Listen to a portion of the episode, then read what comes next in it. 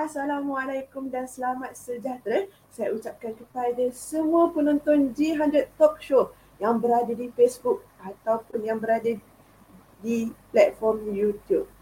Okey, baiklah, tanpa melengahkan masa lagi, tajuk kita hari ini bagi saya sangat menarik sebab rata-ratanya akan bertanya apa beza rantai emas dan jongkong emas?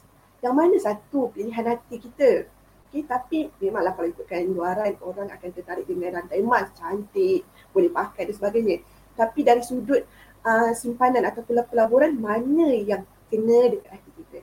So, jom saya memperkenalkan speaker kita yang pertama pada malam ini. Ready? Saya mempersilakan Tuan Muhammad Amirullah. Dipersilakan. Hai, Assalamualaikum Tuan Amirullah.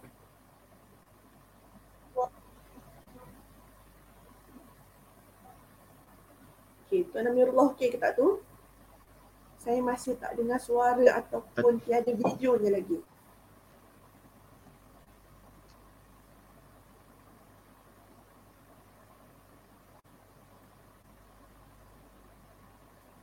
Okey, tak apa. Mungkin speaker kita uh, yang pertama, Tuan Amirullah ni mungkin ada masalah teknikal. Alright, so kita, saya nak bawakan lagi seorang panel kita yang bersama-sama saya dengan Tuan Amirullah pada malam ini. Okay? So jom kita menjemput speaker kita yang kedua, Tuan Muhammad Hafizuddin. Dipersilakan. Okey, Assalamualaikum warahmatullahi semua yang hadir pada hari ini. Alhamdulillah kita ada dekat dalam majlis ilmu hari ini. Ha, terima kasih kepada kita punya moderator hari ini iaitu Anis Raihana yang lagi cantik berseri pada malam ni yang memeriahkan lagi Ah guys, malam ni boleh jemput rakan-rakan, ibu bapa, terutamanya saya nak kita jemput kaum-kaum wanita ni sebab ramai yang salah sangka apa perbezaan rantai barang kemas ni dengan jongkong emas. Ah, ramai yang tertipu dengan uh, barang kemas ni. Ah, itulah orang kata sebab tu ada perkataan beauty is pain. Ah, betul tak? Sebab rantai emas tu nampak je cantik tapi nak kumpulnya sangat sakit. Ah. Betul tak Cik Anis? Ya betul. Ah. Beauty is pain. Okay. Alright. So kita dah ada speaker kita yang kedua pada malam ni. Tak apa kita berikan ruang sebentar kepada uh, Tuan Amirullah untuk uh, memperbaiki uh, kata kes, uh, orang kata uh, kesilapan teknikal lah. Okay. Alright. Kita dah tengok dan saya dah baca dah komen kat sini kata tajuk malam ni memang sangat best. Sejujurnya daripada hati saya, okay, saya sebagai seorang wanita bila tengok tajuk ni kan, rantai emas jom kemas. Dua-dua kalau untuk wanita eh bagi saya, dua-dua saya nak. Okay. Tapi kita kena bijak untuk ada rantai, rantai kemas tu untuk apa? So untuk jongkok emas tu kenapa? So ilmu tu penting. So seperti Tuan Hafizuddin kita cakap tadi, jangan lupa kongsi dan tag live kita pada malam ini kepada rakan-rakan ataupun ahli keluarga. Terutamanya kepada adik kakak kita, adik-beradik perempuan kita, isteri ataupun ibu, ibu mertua kita. Okay? Alright. Tuan Hafizuddin dah ready dah? Oh ready. Sangat semangat hari ni. Oh. Okay, baiklah. Uh, kita mulakan soalan pertama untuk Tuan Hafizuddin. Okay. Tadi tajuk kita rantai emas dan jongkong emas. Okay. Antara rantai emas dan jongkong emas ni, mana satu yang lebih untung dan soalan kedua dan sesuai untuk dijadikan simpanan. Okay. Adakah emas uh, ah, 916 ni tak sesuai untuk kita beli ataupun tak sesuai untuk kita ada. Dipersilakan. Okay, soalan ni pun memang cukup famous sebab tu saya cakap malam ni kena ajak kaum-kaum wanita hadir hari ni. Ha, kalau soalan-soalan macam ni, kalau tanya kaum wanita mesti mereka kebangkang cakap saya, rantai emas sangat bernilai. Lebih sesuai buat simpanan. Ha, apa yang saya nak kongsi malam ni adalah macam mana kita nak tahu yang mana satu kita patut simpan sebagai simpanan ataupun yang mana satu kita seba, uh, sepatutnya kita simpan sebagai perhiasan. Okey, jawapannya untuk simpanan ni emas yang sesuai adalah emas 999 iaitu sama ada emas dinar macam ni ataupun emas gold bar macam ni. Ah, ha, ini adalah emas 999 berketeluinan 999 ini sesuai untuk simpan sebagai emas simpanan. Tapi kalau emas perhiasan ia sesuai untuk pakailah. Ah, tak dinafikan kaum wanita boleh beli emas 916 untuk pakai. Tapi janganlah jadi macam mami jarum pakai penuh kat tangan, penuh kat leher ha, tapi tak faham konsep simpanan emas. Okey, kenapa? Ada tiga sebab. Kenapa kita perlu simpan emas 999 sebagai emas simpanan? Yang pertamanya adalah emas 99 ni harga per gram dia adalah lebih uh, maknanya emas 916 ni kita jangan simpan sebab harga per gram dia adalah lebih mahal.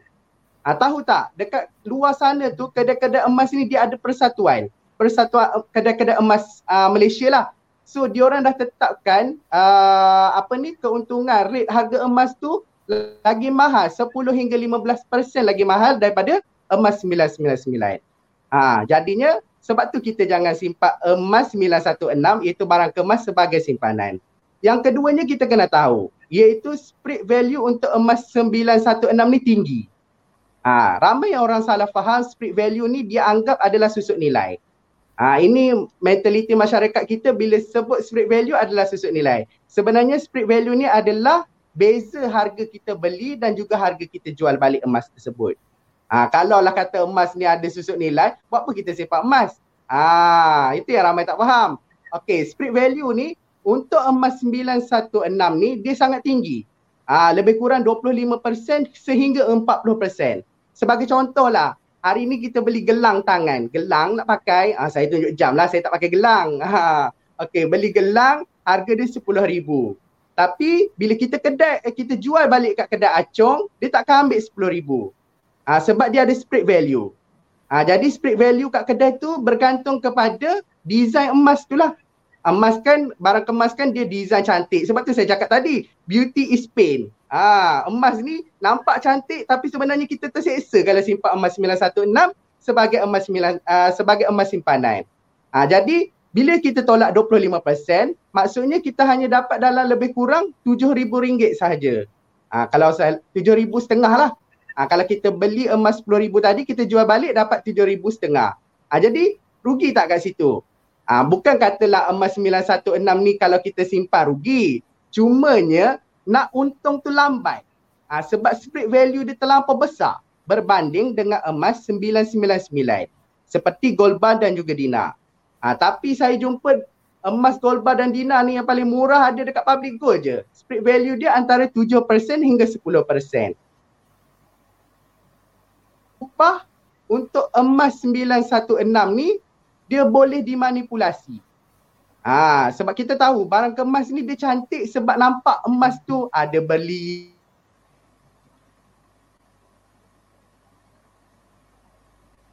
Okey, Tuan Hafizuddin, okey ke tu? Saya tak dah tak dengar suara dah ni. Adakah saya seorang je yang rasa Tuan Hafizuddin the lag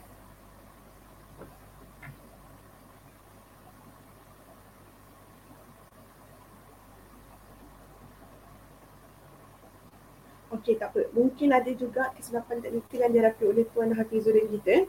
So, ada beberapa poin yang kita boleh ambil daripada perkongsian Tuan Hafizuddin sebentar tadi. Yang pertama adalah harga per gram mahal. Okey. So, yang kedua adalah spread value. Ha, spread value iaitu beza harga kita beli dengan beza harga kita jual. So, contohlah barang kemas saya. Contohlah barang kemas dekat tangan saya ni ada cincin je. Okay, contoh cincin ni kita beli dulu adalah sekitar uh, 2-3 ribu kan. Tiba bila kita terdesak kita nak jual. Kita tak akan dapat 2-3 ribu. Kita akan dapat mungkin bawah daripada 2. 2 ataupun 3 ribu. Itulah depends berapa yang kita beli. So kat situ adalah split value yang kita berlaku. Alright. So um, kita dah orang kata apa um, kita dah rasa dah point tu. Dari situ kita dah lebih tahu dah yang mana orang kata uh, mana yang lebih menguntungkan ataupun mana yang lebih sesuai untuk kita jadikan sebagai uh, emas simpanan. Okey, baiklah. Saya rasa uh, saya boleh menjemput uh, speaker kita. Right? Speaker kita pada malam ini. Uh, Tuan Hafizuddin. Oh, dah okey ke? Okey. Ah, okey. Banyak betul dugaan hari ni. Baru saya cakap pasal wanita beauty is pain je terus hilang. Ah, sekarang saya muncul balik. Ah. Ni. Ha, saya ha, bawa itulah. wanita ni. Ha, okay? Janganlah wanita-wanita kat luar sana, adik-adik kakak-kakak tu sabotaj saya. Saya bukanlah nak halang simpan barang 916 ni. Boleh beli sebagai emas perhiasan. Wanita dijadikan cantik untuk berhias dengan emas 916. Cumanya kita kena bijak sedikit asingkan yang mana simpanan dan yang mana sesuai untuk dipakai sebagai perhiasan. Ha, cuma poin saya yang last tadi tu, poin nombor tiga ni adalah kos upah emas 916 ni boleh dimanipulasi.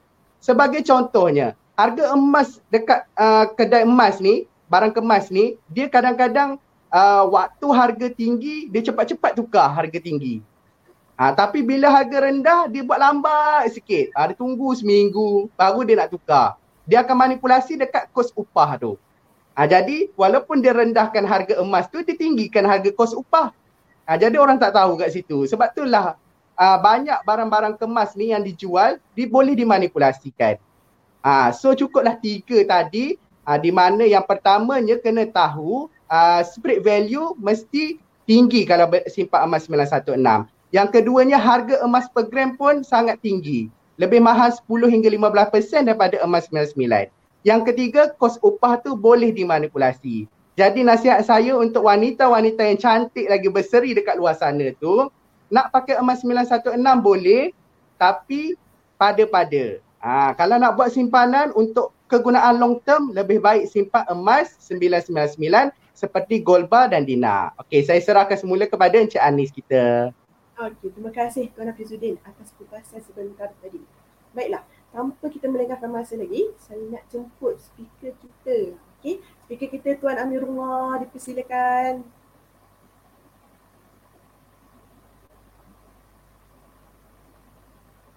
Ah, Tuan Amirullah tu uh, mic tak on gitu.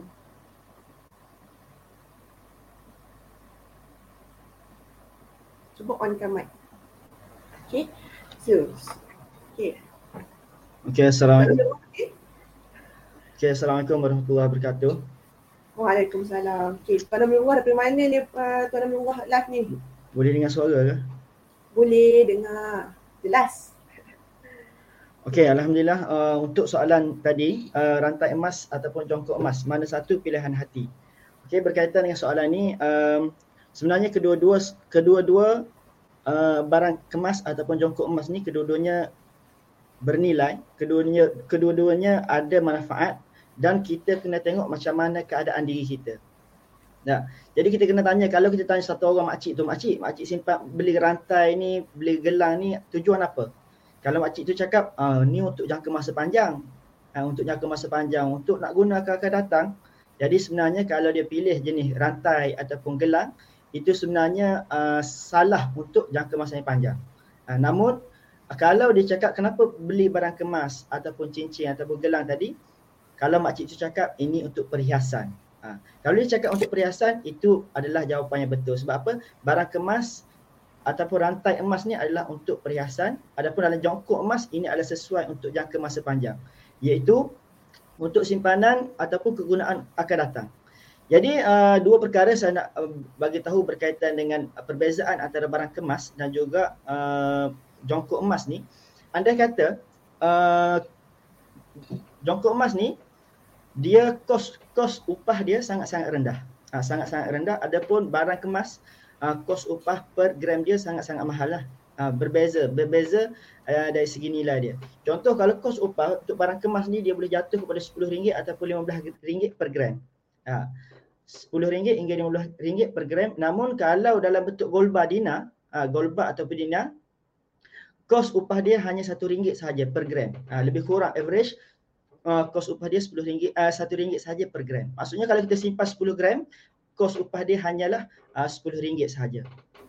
Namun apa yang tertarik saya nak bagi tahu ialah uh, Tuan Syukur Hashim iaitu Mahaguru uh, Emas Malaysia ni dia bagi tahu apa untuk pelaburan jangka masa panjang kita perlu pilih uh, gold bar. Kita perlu pilih gold bar ataupun dinar sebab apa? Sebab uh, spread value dia. Apabila kita nak jual nanti. Dan apabila kita nak jual nanti, Uh, bila kita nak jual nanti anda katalah kita uh, simpan barang kemas dan juga gold badina ni. Kita mula pada tahun yang sama. Contoh 10 tahun lepas. 10 tahun lepas kita mula simpan barang kemas uh, bernilai RM50,000 dan uh, gold bar dinar bernilai RM50,000. Dan 10 tahun uh, seterusnya nilai kedua-dua emas ni barang kemas dah jadi RM100,000, gold bar dinar dah jadi RM100,000. Dah, dua-dua jadi RM100,000. Tapi apabila kita nak jual balik selepas 10 tahun kita simpan tu, dah, kalau kita barang kemas ni, barang kemas ni susut nilai dia 20 hingga 40% andai katalah, andai kata kita ambil 25%, selepas 10 tahun kita simpan, kita hanya uh, kita dah, kalau kita jual harga 100,000, kita akan dapat nilai sebanyak 75,000 sahaja. Kita dapat duit 75,000 saja, maksudnya kita untung hanya 25,000 saja dalam tempoh 10 tahun. Adapun uh, untuk untuk gold bar ataupun dinar, jongkok emas ni, mas mula 50,000 uh, dan selepas 10 tahun jadi 100,000 kalau jual dah spread value dia 6 hingga 9% sahaja. Andai kata kita ambil uh, dalam 7% sahaja, uh, maka kita apabila kita jual, kita dapat uh, duit kepada kita, hasil jualan itu ialah RM93,000. RM93,000 iaitu keuntungan kita RM43,000.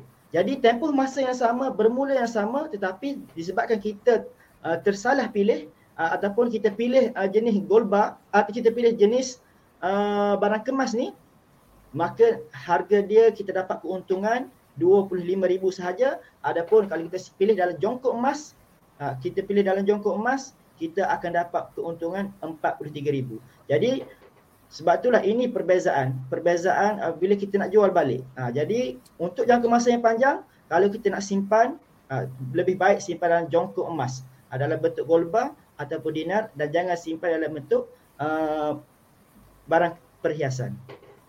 Sekadar itu sahaja. Okey, terima kasih kepada Tuan Amirullah Betul atas perkongsian sebentar tadi. Yalah, saya nak raikan uh, juga rakan-rakan yang di Facebook dan juga di YouTube. Okey, kalau boleh saya nak selitkanlah dua tiga komen. Okey.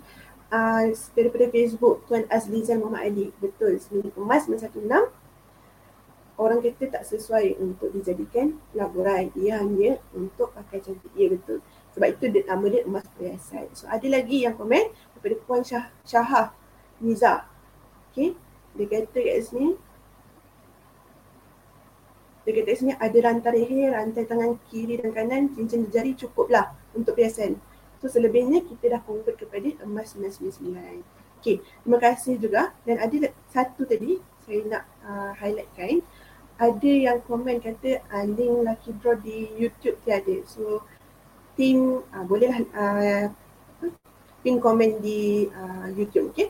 Baiklah tanpa melengahkan masa lagi, saya mempersilakan uh, saya mempersilakan Tuan Hafizuddin untuk menjawab uh, soalan yang seterusnya. Dipersilakan.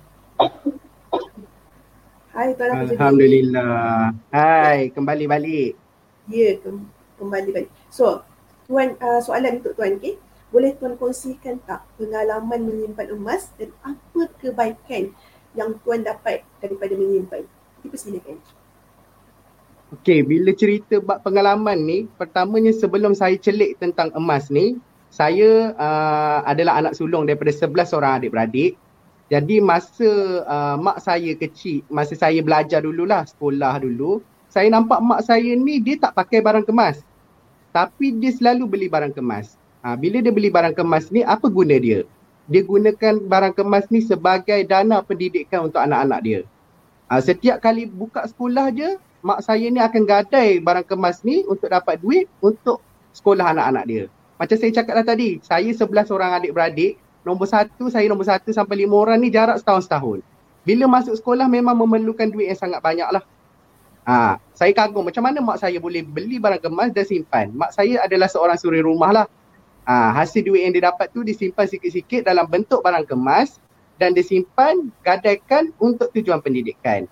Ha, tapi setelah saya celik emas ni, setelah saya belajar banyak tentang ilmu tentang emas ni, apa yang dikongsikan oleh maha guru kita Tuan Syukur, apa yang dikongsikan oleh kita punya mentor uh, Tuan Zulkifli Syafiq, uh, baru saya sedar, saya nampak kat sini. Uh, maknanya sebenarnya macam saya cakap tadi lah, kita macam Tuan Amirullah cakap tadi, simpan emas ni untuk jangka masa panjang. Contohnya ibu-ibu bapa dekat luar sana, tuan-tuan puan-puan, ada anak-anak mulakan simpanan emas dalam bentuk gold bar. Seperti gold bar ataupun dinar. Ha, sebabnya gold bar dan dinar ni macam saya cakap tadi, dia adalah lebih rendah. Ha, spirit value dia rendah, dia punya kos upah, dia, rendah, dia tak ada kos upah, dia punya uh, emas per gram dia pun murah. Ha, jadi berbanding bila saya compare balik, macam mana mak saya simpan barang emas ni jual nak dapat duit terbalik sangatlah sikit berbanding dengan saya yang dah ada ilmu emas ni bila saya simpan balik saya nampak perbezaan dekat situ. Ha, jadi bila dah terbuka mata ni kita sebagai orang yang ada ilmu ni kita share lah pada kawan-kawan kita, pada mak-mak kita, pada adik-adik kita. Ha, jadi daripada situlah bila saya ada ilmu saya start menyimpan emas 999. Ha, sebab dalam public gold ni kita ada bermacam-macam kaedah. Kalau kita ada duit banyak, kita simpan terus. Ha, sepatutnya bila kita ada anak yang kecil lahir, umurnya baru satu tahun, start daripada baby lagi kita dah simpan emas tu sehingga umur dia 18 tahun. Ha, so saya faham periknya susah masa dulu-dulu tapi dulu orang susah-susah pun orang boleh simpan emas. Ha, sebab tu saya percaya walaupun kita susah hari ni, paksalah diri kita simpan emas belajar simpan emas supaya pelaburan emas kita boleh digunakan untuk anak-anak kita. Saya percaya kos pendidikan hari ini kita kata mahal. Tapi percaya tak 10 tahun lagi kos pendidikan akan lebih tinggi. Jadi apa persediaan kita? Takkan sanggup kita nak pinjam PTPDN lagi. Mungkin masa tu PTPDN dah tak ada. Apa yang kita boleh buat untuk anak-anak kita nanti? Ha, jadi bersedialah untuk simpan emas daripada sekarang ni pun saya kongsikan kepada family saya juga. Adik saya seorang uh, pelajar sekolah uh, menengah lagi, dia ada buat kerja part time malam. Maksudnya dia kerja dekat kedai kedai makan lah. Uh, saya paksa adik saya untuk simpan RM100 sebulan dalam account gap. Uh, mula-mula tu memanglah, oh tak nak lah apalah abang ni. Uh, tapi bila lama-lama dia simpan setiap bulan, simpan setiap bulan, dia dah jadi habit. Dia tak ingat pun dia simpan. Sebab saya yang control. Dia bagi ke saya, saya simpan dalam account gap dia. Ha, sekarang ni dah ada beberapa gram.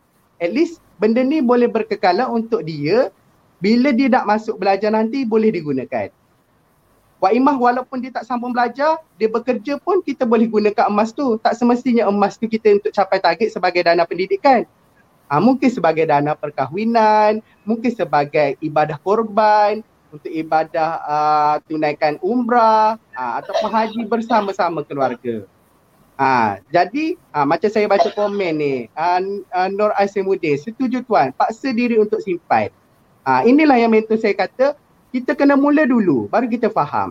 Jadi saya ni nampak macam mana mak saya simpan barang kemas dengan susahnya, ha, tapi bila sedar value tu sangat-sangatlah murah, sangatlah sedikit, rugi. Ha, sebab tu emas 916 ni tak sesuai disimpan sebagai emas uh, simpanan. Uh, sebaiknya kita simpan emas yang seperti jongkong ataupun uh, emas dinar. Dia lebih bertahan lama dan kita boleh gunakan.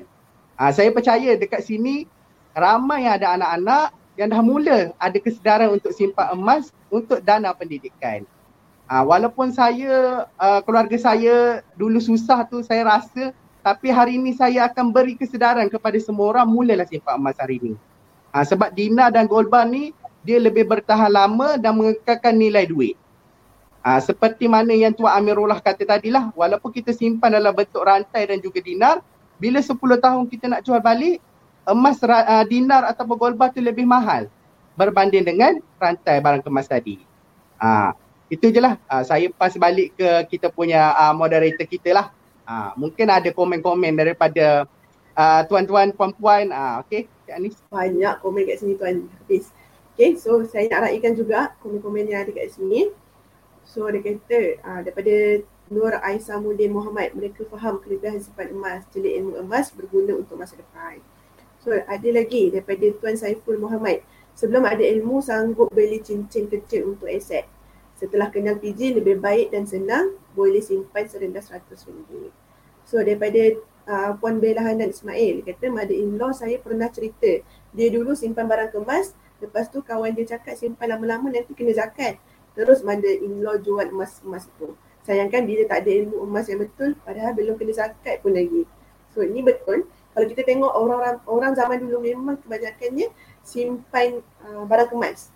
Asal ada gaji je beli barang emas. Asal ada gaji je beli uh, beli barang kemas sebab mereka nak orang kata nak ada simpanan tu, nak nak asingkan gaji mereka. So baiklah, tanpa uh, seterusnya, okay, soalan yang seterusnya untuk Puan uh, Amir, okay, bagaimanakah emas boleh membantu membahagiakan impian setiap individu, isteri ataupun emak? Dipersilakan.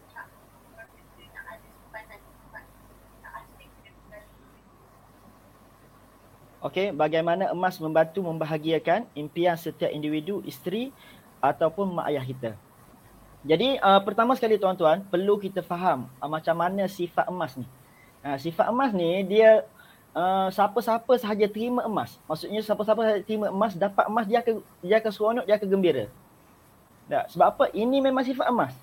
Siapa yang endorse benda ni? Siapa yang bagi tahu uh, kita manusia ni suka pada emas? Sebenarnya Allah SWT sendiri yang bagi tahu dalam Al-Quran bahawasanya semua manusia ni suka kepada emas berdasarkan surah Al-Imran ayat ke-14. Ha. A'udzubillah minasyaitanir rajim. Zuyyina lin-nasi hubbus syahawati minan nisa wal banina wal qanatiril muqantarati minaz zahab minaz zahabi wal fiddah. Yang ini dihiaskan, yang ini dijadikan indah kepada manusia kesukaan kepada benda-benda yang diingini nafsu iaitu perempuan, anak-anak, harta benda yang banyak bertimbun-timbun dari emas dan juga perak. Jadi tuan-tuan, fitrah kita ni memang suka kepada emas. Fitrah kita memang suka kepada emas. Jadi kita ni kalau kita jalan tepi jalan lah, kita berjalan tepi jalan, kita nampak satu guni besi. Satu guni besi. Adakah kita berkeinginan untuk dapatkan besi tersebut? Sebab apa? Kita tak akan berkeinginan. Sebab apa? Tu besi. Besi tak ada nilai. Mungkin kita boleh jual lah. Jual ke besi buruk. Dapatlah dalam RM5, RM10. Ya, tetapi kalau kita jalan-jalan tengok-tengok. Ada satu guni emas. Satu guni emas. Kita akan seronok. Kita, mungkin kita akan ambil. Sebab apa? Seronok. Sebab untuk dapatkan emas-emas tersebut. Jadi tuan-tuan, ada orang sanggup bersusah payah masuk dalam hutan, pergi ke dalam sungai untuk apa? Untuk dapatkan emas-emas ni. Ha, sebab apa? Manusia ni dia akan usaha untuk mencari. Jadi tuan-tuan, uh, berbalik kepada uh, soalan tadi, macam mana emas boleh menggembirakan ataupun menunaikan impian-impian orang yang kita sayangi. Jadi banyaklah tuan-tuan, contoh pada hari uh, birthday ataupun anniversary, nak bagi hadiah dalam bentuk emas. Nak bagi hadiah dalam bentuk emas. Tak payahlah bagi bunga, nak bagi bunga ke bagi duit. Ramai mana bagi hadiah dalam bentuk duit, tak dalam jabangan duit tu, ha, last kali nak nak nak keluarkan solat tip tu habis duit-duit terkoyak. Nak habis duit-duit terkoyak. Last kali duit habis beratus-ratus, beribu-ribu tapi tak boleh digunakan sebab duit tu dah terkoyak. Jadi macam mana kalau kita tukar? Tak, daripada bentuk duit-duit yang kita bagi tu, tak tukar dalam bentuk satu gram ke ataupun setengah gram ke ataupun suku dinar ke untuk kita bagi hadiah kepada mak kita, kepada isteri kita untuk menggembirakan dia. Ya, bukan setakat itu sahaja, sebenarnya impian-impian kita, hajat-hajat kita, keinginan-keinginan kita, ya, kita boleh tunaikan melalui simpanan emas yang kita ada. Contoh, untuk kita pergi haji. Ya, boleh kita simpan emas untuk kita, kegunaan pergi haji. Ataupun untuk deposit rumah pertama. Boleh simpan emas apabila kita dah, dah, dah, dah dapatkan rumah kita tu, yang kita nak beli, kita boleh jualkan emas kita untuk bayar deposit rumah pertama. Ya, ataupun sebagai dana persaraan kita.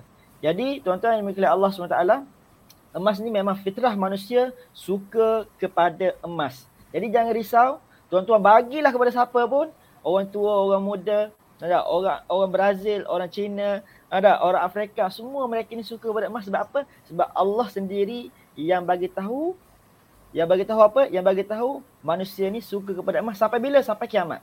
Dan tuan-tuan yang memiliki Allah Taala, tak hadiah kepada ahli syurga ni apa dia? Hadiah kepada ahli syurga ni Allah Taala bagi apa? Bagi emas.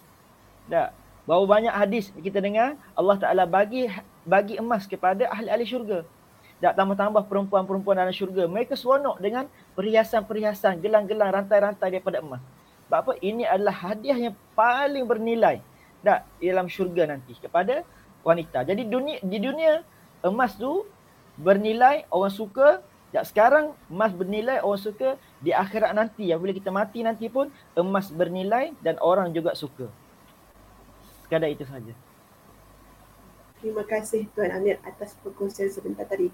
So saya rasa soalan yang uh, yang diutarakan kepada Tuan Amir tadi dan jawapan yang diberi oleh Tuan Amir tadi senyum sangat kaum hawa. Yang tengoklah ni pasti ramai yang senyum.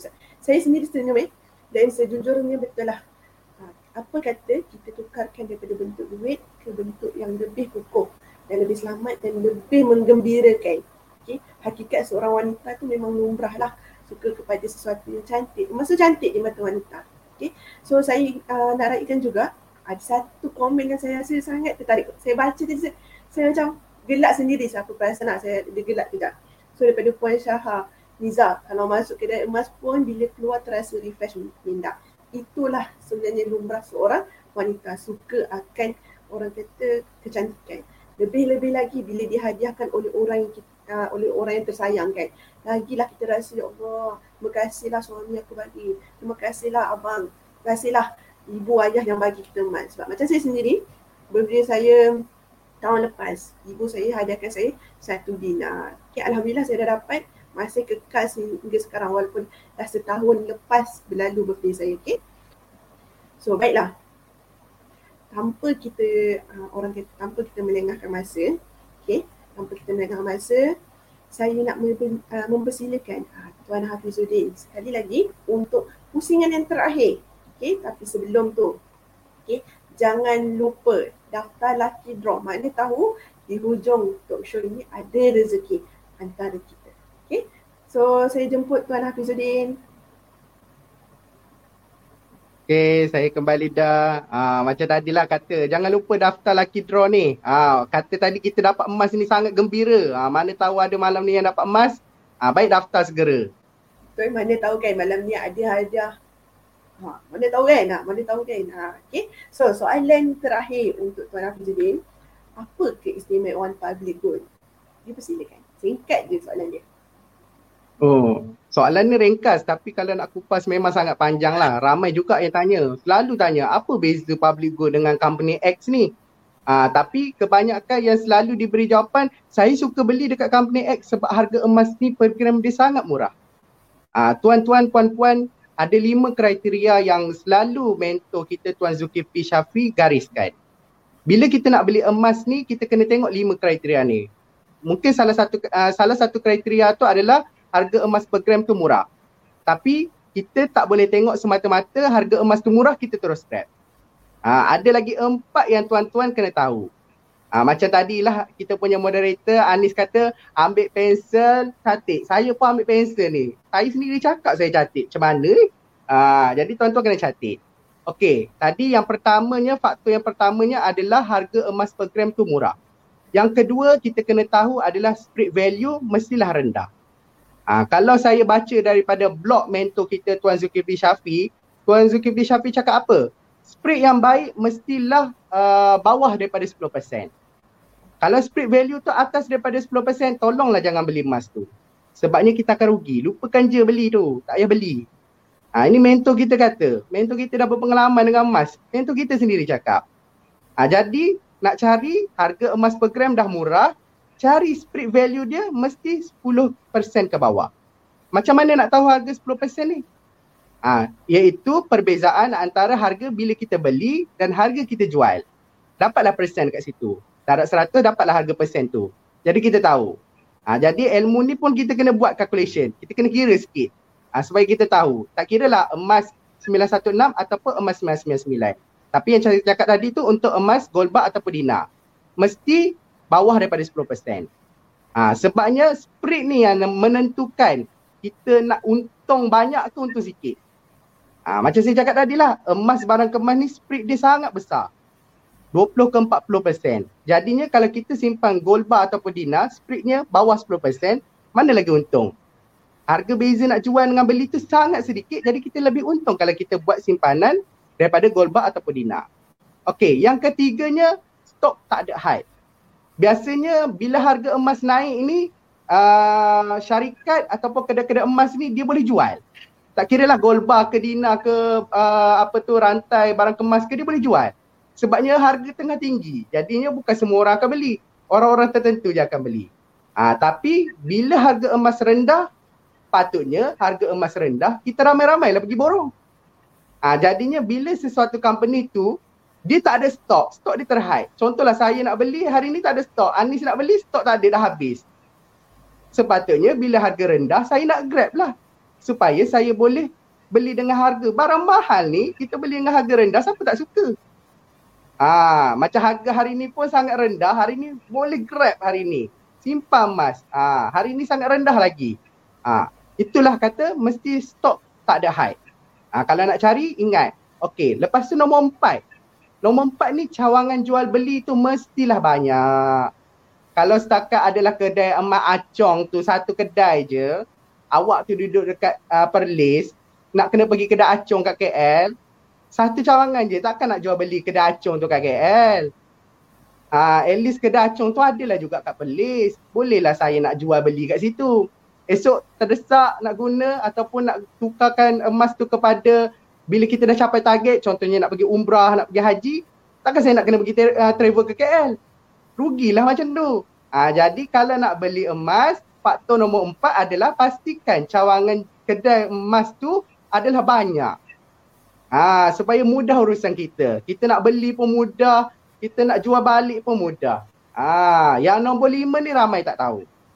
Ha, ni kena catik betul-betul ni nombor lima ni. Nombor lima ni ramai sangat tak tahu yang selalu lupa. Asal pergi beli kedai mah je harga murah grab. Harga mah murah grab. Ha, nombor lima ni mestilah syarat jual beli emas tu tak cerewet. Apa maksudnya? Ha, maksudnya kadang ada company yang dijual emas bila kita nak jual balik dia tak terima. Ha, dia kata, ah, tiba-tiba lah Anis beli emas kat saya. Anis nak jual balik. Ah, Hafiz, saya nak jual balik emas ni, berapa boleh dapat? Eh, saya tak mau terima lah, you punya emas. You punya emas ada cala-cala mah. Macam tengok uh, video tadi lah, nampak tak ada cala-cala-cala? Ha, saya nampak cala-cala, saya tak mau, saya reject saja. Ah, saya cakap lah, ha, Anis pun balik dengan muka sedih. Kenapa lah Afif ni tak terima aku beli emas dah murah tu tak terima balik nak beli kat saya. Ha, lepas tu ada juga yang buat syarat kondisi emas tu mesti cantik macam yang asal. Kalau tak cantik macam asal, saya tak nak beli. Ada lagi tu. Dia buat tak ada surat uh, beli emas tu, saya tak terima. Ha, seolah-olah you tak beli dengan saya, you beli mana-mana tau, you cakap itu emas saya. Ha, banyaklah syarat nak jual beli tu cerewet sangat. Ah, tapi macam saya cakap tadi lah, dekat public gold ni saya tengok, uh, tuan-tuan, puan-puan, kalau emas kita yang kita beli tu walaupun dah buka seal dia pun, kita boleh jual balik dengan public gold. Public gold bagi jaminan dia beli dengan harga asal balik. Ha, inilah public gold. Ha, walaupun emas tu ada cala, ha, ada conteng-conteng ke, ha, tak kalau emas tu conteng saya tak tahulah. Terai lah conteng emas tu ambil emas dia conteng, conteng ada conteng tak. Ha, public gold jamin beli balik. Ha, jadinya inilah keistimewaan dekat dalam public gold. Selain public gold jual juga gold bar ataupun dinar, public gold juga ada jual emas 916. Dan jangan ingat juga emas seperti dinar ataupun gold bar ni tak boleh pakai sebagai perhiasan. Ha, kita ada pendant iaitu rantai kita masukkan uh, kita punya emas dinar ataupun gold bar ni dalam pendant tu dia boleh jadi macam loket. Barulah nampak kelas sikit. Ha, kalau Anis pakai rantai tu mesti wow, datin mana ni?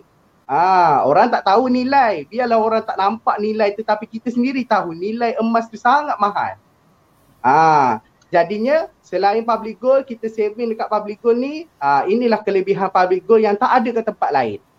Ha, jadi ingat balik poin kita ada lima poin yang tuan-tuan kena tahu. Jangan sekadar harga emas murah terus grab beli. Lepas tu menyesal. Okay, terima kasih.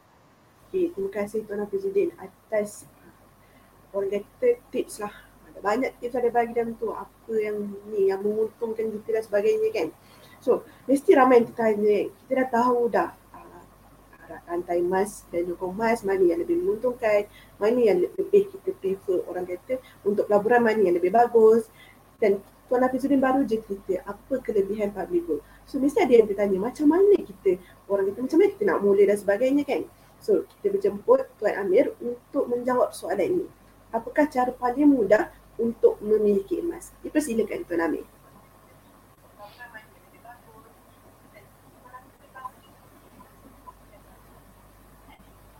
Okey, apakah Okey, apakah cara paling mudah untuk memiliki emas?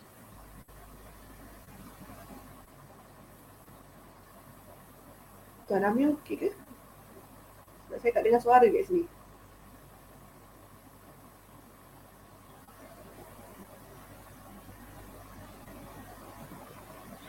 Okey, apakah cara paling mudah untuk untuk memiliki emas? Sebenarnya ramai orang ni dia nak mula simpan emas dia takut. Kenapa dia takut? Dia takut modal dia sikit. Ya, modal dia sikit. Macam mana dia nak ber, bermula? Macam mana dia nak simpan? Tak. Orang kata, "Eh, jomlah simpan emas." Dalam kepala dia cakap simpan emas ni tak boleh. Untuk orang kaya-kaya sahaja yang boleh simpan emas. Sebab apa dalam dalam kepala dia, oh kena ada duit beribu-ribu baru boleh simpan emas. Sebenarnya tuan-tuan, bersama dengan public goal ni tidak ada istilah tu lah. Tidak ada uh, mesti kaya, mesti duit banyak baru boleh beli emas. Sebenarnya dengan public goal ni dengan modal serendah RM100 pun kita dah boleh memulakan simpanan emas 999.9. Jadi sangat-sangat murah. Dan yang kedua ialah uh, nak bermula sangat-sangat mudah, sangat-sangat murah dan untuk uh, transaksi pembelian sangat-sangat mudah. Kita pernah beli online kan? Beli online tak kira lah uh, platform S ke, platform L ke. Jadi kita beli online, sama juga kita beli barang-barang keperluan kita tu melalui online. Uh, begitu juga kita boleh beli emas secara online sahaja. Ya, secara online sahaja. Jadi kita beli secara online dan nak dapatkan fizikal macam mana, kita tak perlu pergi kepada cawangan pun.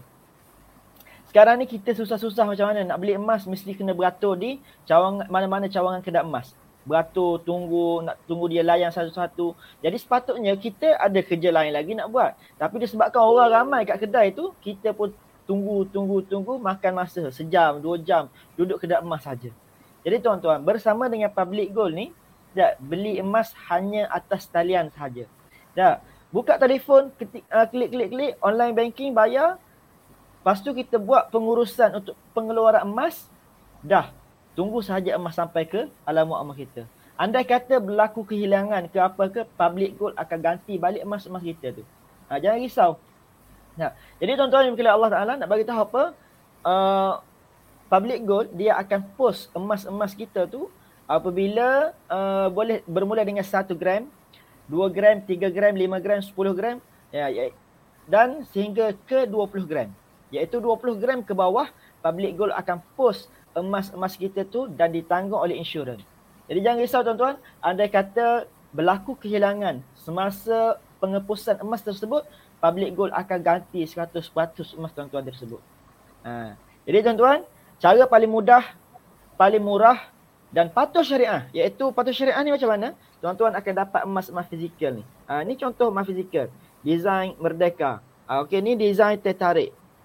Ya, satu gram design tertarik ni adalah design pos Malaysia. Ya.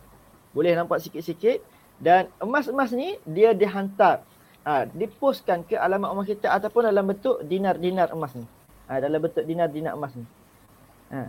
Jadi tuan-tuan bila Allah Taala sekarang ni nak beli mudah nak beli emas ni sangat-sangat mudah, murah patut syariah hanya dengan public gold. Jadi boleh mulakan simpanan kita sekarang. Jangan kita fikir panjang-panjang. Tak, apabila kita dah ada sedikit ilmu, langkah seterusnya ialah terus bermula. Jangan bertangguh-bertangguh lagi. Seterusnya saya serahkan kepada uh, moderator. Baiklah, terima kasih Tuan Amirullah atas perkongsian yang soalan pun singkat, ringkas dan jawapan pun cukup padat saya rasa. Okay. Baiklah, Terima kasih kepada kedua-dua speaker kita pada malam ini untuk tiga pusingan dan ada enam soalan yang telah dikopaskan sepanjang uh, talk show kita pada malam ini. So, kita beralih kepada sesi Q&A. Ada beberapa uh, soalan yang tim dah dapat, orang kata dah dapat uh, screenshot lah. Okay. So, saya jemput Tuan Hafizuddin untuk menjawab uh, dua soalan yang diajukan soalan ni saya ambil satu daripada Facebook dan satu di YouTube. Okay. So uh, dua-dua ni saya nak tunjukkan kepada Tuan Hafizuddin. Okay. Saya rasa saya nak jawab rakan kita di Facebook. Ada yang tanya macam mana nak menyimpan duit cukup makan dan mungkin jawapan ni sama, uh, jawapan ni sama dengan lagi seorang yang Dia kata macam mana emas boleh membantu golongan B40? Dipersilakan. Okey, macam saya cakap tadi lah, saya pun saya lihat mak saya masa saya adik-beradik yang ramai 11 orang ni masa saya kecil-kecil, macam mana mak saya menyimpan. Sedangkan mak saya seorang suri rumah, tidak bekerja. Ayah saya seorang askar. Ha, gaji waktu pun gaji yang sangat sikit lah orang kata. Tapi benda ni, simpanan ni kita kena paksa. Dia takkan jadi uh, tiba-tiba ada uh, 50 gram, 1 gram, uh, walaupun 0.5 gram, tiba-tiba je ada. Kita kena paksa diri kita untuk simpan. Percayalah cakap saya, kita mula dulu. Simpan dalam public gold ni ada kita boleh simpan serendah RM100. Katakanlah kita tak boleh simpan satu bulan RM100. Cuba kita simpan RM50 sebulan, lepas tu bulan kedua kita simpan RM50, cukup je RM100 terus kita beli emas dalam account gap. RM100 pun dah dapat 0.3 gram. Kalau kita beli dah tiga kali, kita dah boleh cakap, kita boleh dapat 1 gram dah. Ha, jadi emas yang public gold buat ni dia membantu semua orang. Tak kira lah kita di lapisan T20 ke, B40 ke, M40 ke, semua boleh menyimpan. Ha, sebab tu kita wujudkan account gap. Ha, itu untuk rakyat marhin macam kita yang tak berapa mampu ni. Ha, cumanya apa yang saya boleh cakap, cuba try mula dulu, try konsisten selama 3 bulan selalunya benda yang kita buat sebagai uh, orang kata habit ataupun consistent ni selama 21 hari benda ni akan jadi habit. Ha, sebab saya pernah cuba untuk simpan duit. Masa sama saya universiti dulu saya menyimpan duit RM5. Duit warna hijau. Saya pantang nampak duit RM5 dalam dompet je mesti saya akan terus asingkan. Ha, tapi kalau saya tak asingkan saya biar je dalam dompet tu confirm duit tu akan saya belanjakan. Ha, sama juga konsep macam emas. Bila kita dah cukup RM100 terus kita convert kepada emas. Jangan tunggu. Ha, sebab duit ni kita mentaliti kita duit ni untuk dibelanjakan. Ha, tapi emas mentaliti kita kita tengok sentiasa nak ditambahkan. Ha, sama lah konsep macam saya simpan duit tu kalau tak simpan mesti kompa ke habis. Ha, jadi tuan-tuan puan-puan boleh beli emas tu serendah RM100. Ha, cumanya tuan-tuan kena paksa lah bermula dengan paksaan. Ada kalau kita ada uh, bajet gaji yang rendah, yang keduanya selain kita paksa kita uh, menyimpan dengan cara berjimat cermat, yang keduanya kita tambah pendapatan yang lain. Uh, saya percaya tuan-tuan, puan-puan banyak dikurniakan rezeki, dikurniakan skill-skill. Uh, mungkin ada yang pandai menulis, boleh jadi writer. Mungkin ada yang pandai mengajar, boleh buat kelas mengajar. Zaman sekarang ni kalau kita nak berharap kepada berjimat sahaja takkan cukup. Jadi kita kena cari pendapatan yang kedua. Ha, dalam public goal ni pun saya share ni sebenarnya dalam public goal pun kita boleh buat uh, bisnes ni untuk jana pendapatan. Nak berjimat kita berbelanja di PG Mall. Nak buat bisnes kita buat bisnes public goal. Dan saving, saving kepada bentuk emas. Ha, itu saja. Semoga bermanfaat. Okay, terima kasih Tuan Hafizuddin untuk orang kita uh, menjawab soalan kepada rakan kita tadi. Okay sebelum kita beralih kepada soalan yang seterusnya, saya nak ingatkan sekali lagi, jangan lupa daftar lucky draw sebab habis sahaja uh, sesi Q&A ini, kita akan ada sesi lucky draw. Mana tahu ada rezeki kalian kan? So saya nak jemput sekali lagi Tuan Hafizuddin untuk menjawab soalan rakan kita di YouTube lah. Okay, ada rakan kita di YouTube yang bertanya, kalau nak jual balik emas dari public gold, jual di mana-mana pun boleh or atau hanya di public goal sahaja? Maaf Tuan Amir, silakan.